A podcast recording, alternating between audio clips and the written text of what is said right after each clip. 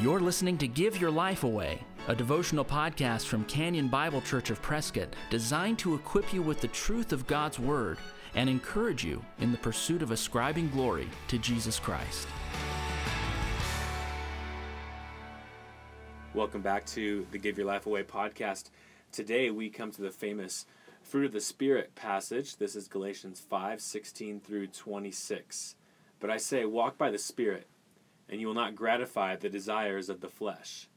For the desires of the flesh are against the Spirit, and the desires of the Spirit are against the flesh. For these are opposed to each other, to keep you from doing the things you want to do. But if you are led by the Spirit, you are not under the law. Now the works of the flesh are evident sexual immorality, impurity, sensuality, idolatry, sorcery, enmity, strife, jealousy, fits of anger, rivalries, dissensions, divisions, envy, drunkenness, orgies, and things like these. I warn you, as I warned you before, that those who do such things will not inherit the kingdom of God.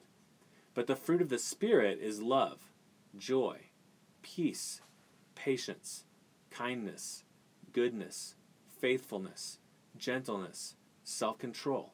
Against such things there is no law. And those who belong to Christ Jesus have crucified the flesh with its passions and desires. If we live by the Spirit, let us also keep in step with the Spirit. Let us not become conceited, provoking one another, envying one another. This is the end of that famous section the fruit of the Spirit, deeds of the flesh.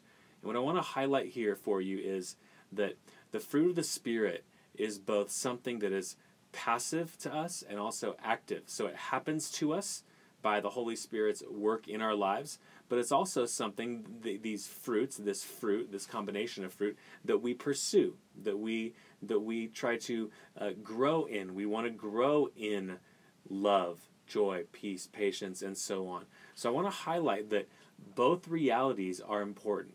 If you just believe that the Christian life is something that happens to you and you are to be passive in it, you'll just sit around waiting for the Spirit to do things. You'll never engage in in obedience in a sense. You'll just wait for things to happen. And that's really a false view of the Christian life. This attitude that God's going to do everything through you and there's nothing that you have to ever exert yourself toward or strive after. Well, that's not simply not true according to the New Testament. We know in Colossians chapter 3, he tells us to put to death the sin that remains in us. We're told to strive, pursue, uh, examine. There are active verbs in the Christian life. So to just view the Christian life as only passive is a mistake. On the other hand, to try to accomplish the Christian life in your own strength, by, by obeying commands in your own strength and thinking, I'm going to grit my teeth and do this, is really a mistake and you forget that the Holy Spirit's been given to you. The Holy Spirit it will strengthen you, enable you. So both things happen in sanctification.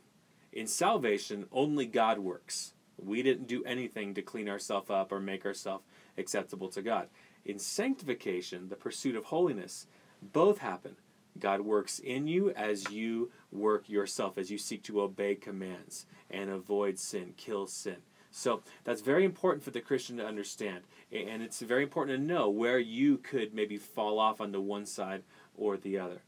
I want to highlight that there are two places here where the, the fruit of the Spirit is commanded of us. In verse 16 it says, But I say, walk by the Spirit. He goes on then to describe what what those characteristics will look like. You you will have a love about you, a joy about you, a peace, and so on. But he tells us at the beginning of the section, walk in this way. These are the fruits. Now walk in this way. And that will consequently keep us from gratifying the desires of the flesh. Finally, at the end of this section, in verse 25, it says, If we live by the Spirit, let us also keep in step with the Spirit.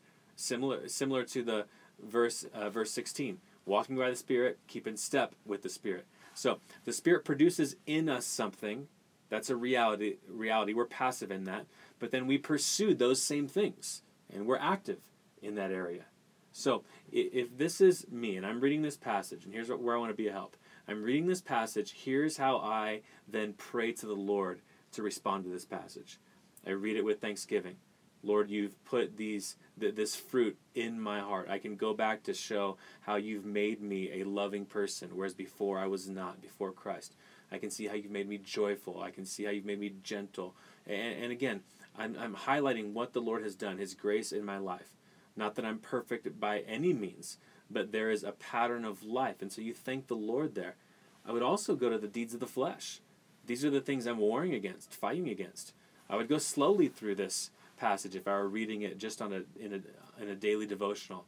Sexual immorality, impurity, sensuality, idolatry, sorcery, enmity, strife, jealousy. I'd ask the Lord how those things can uh, crop up in my life, how those things can be temptations to me. I want to know where those desires can spring up.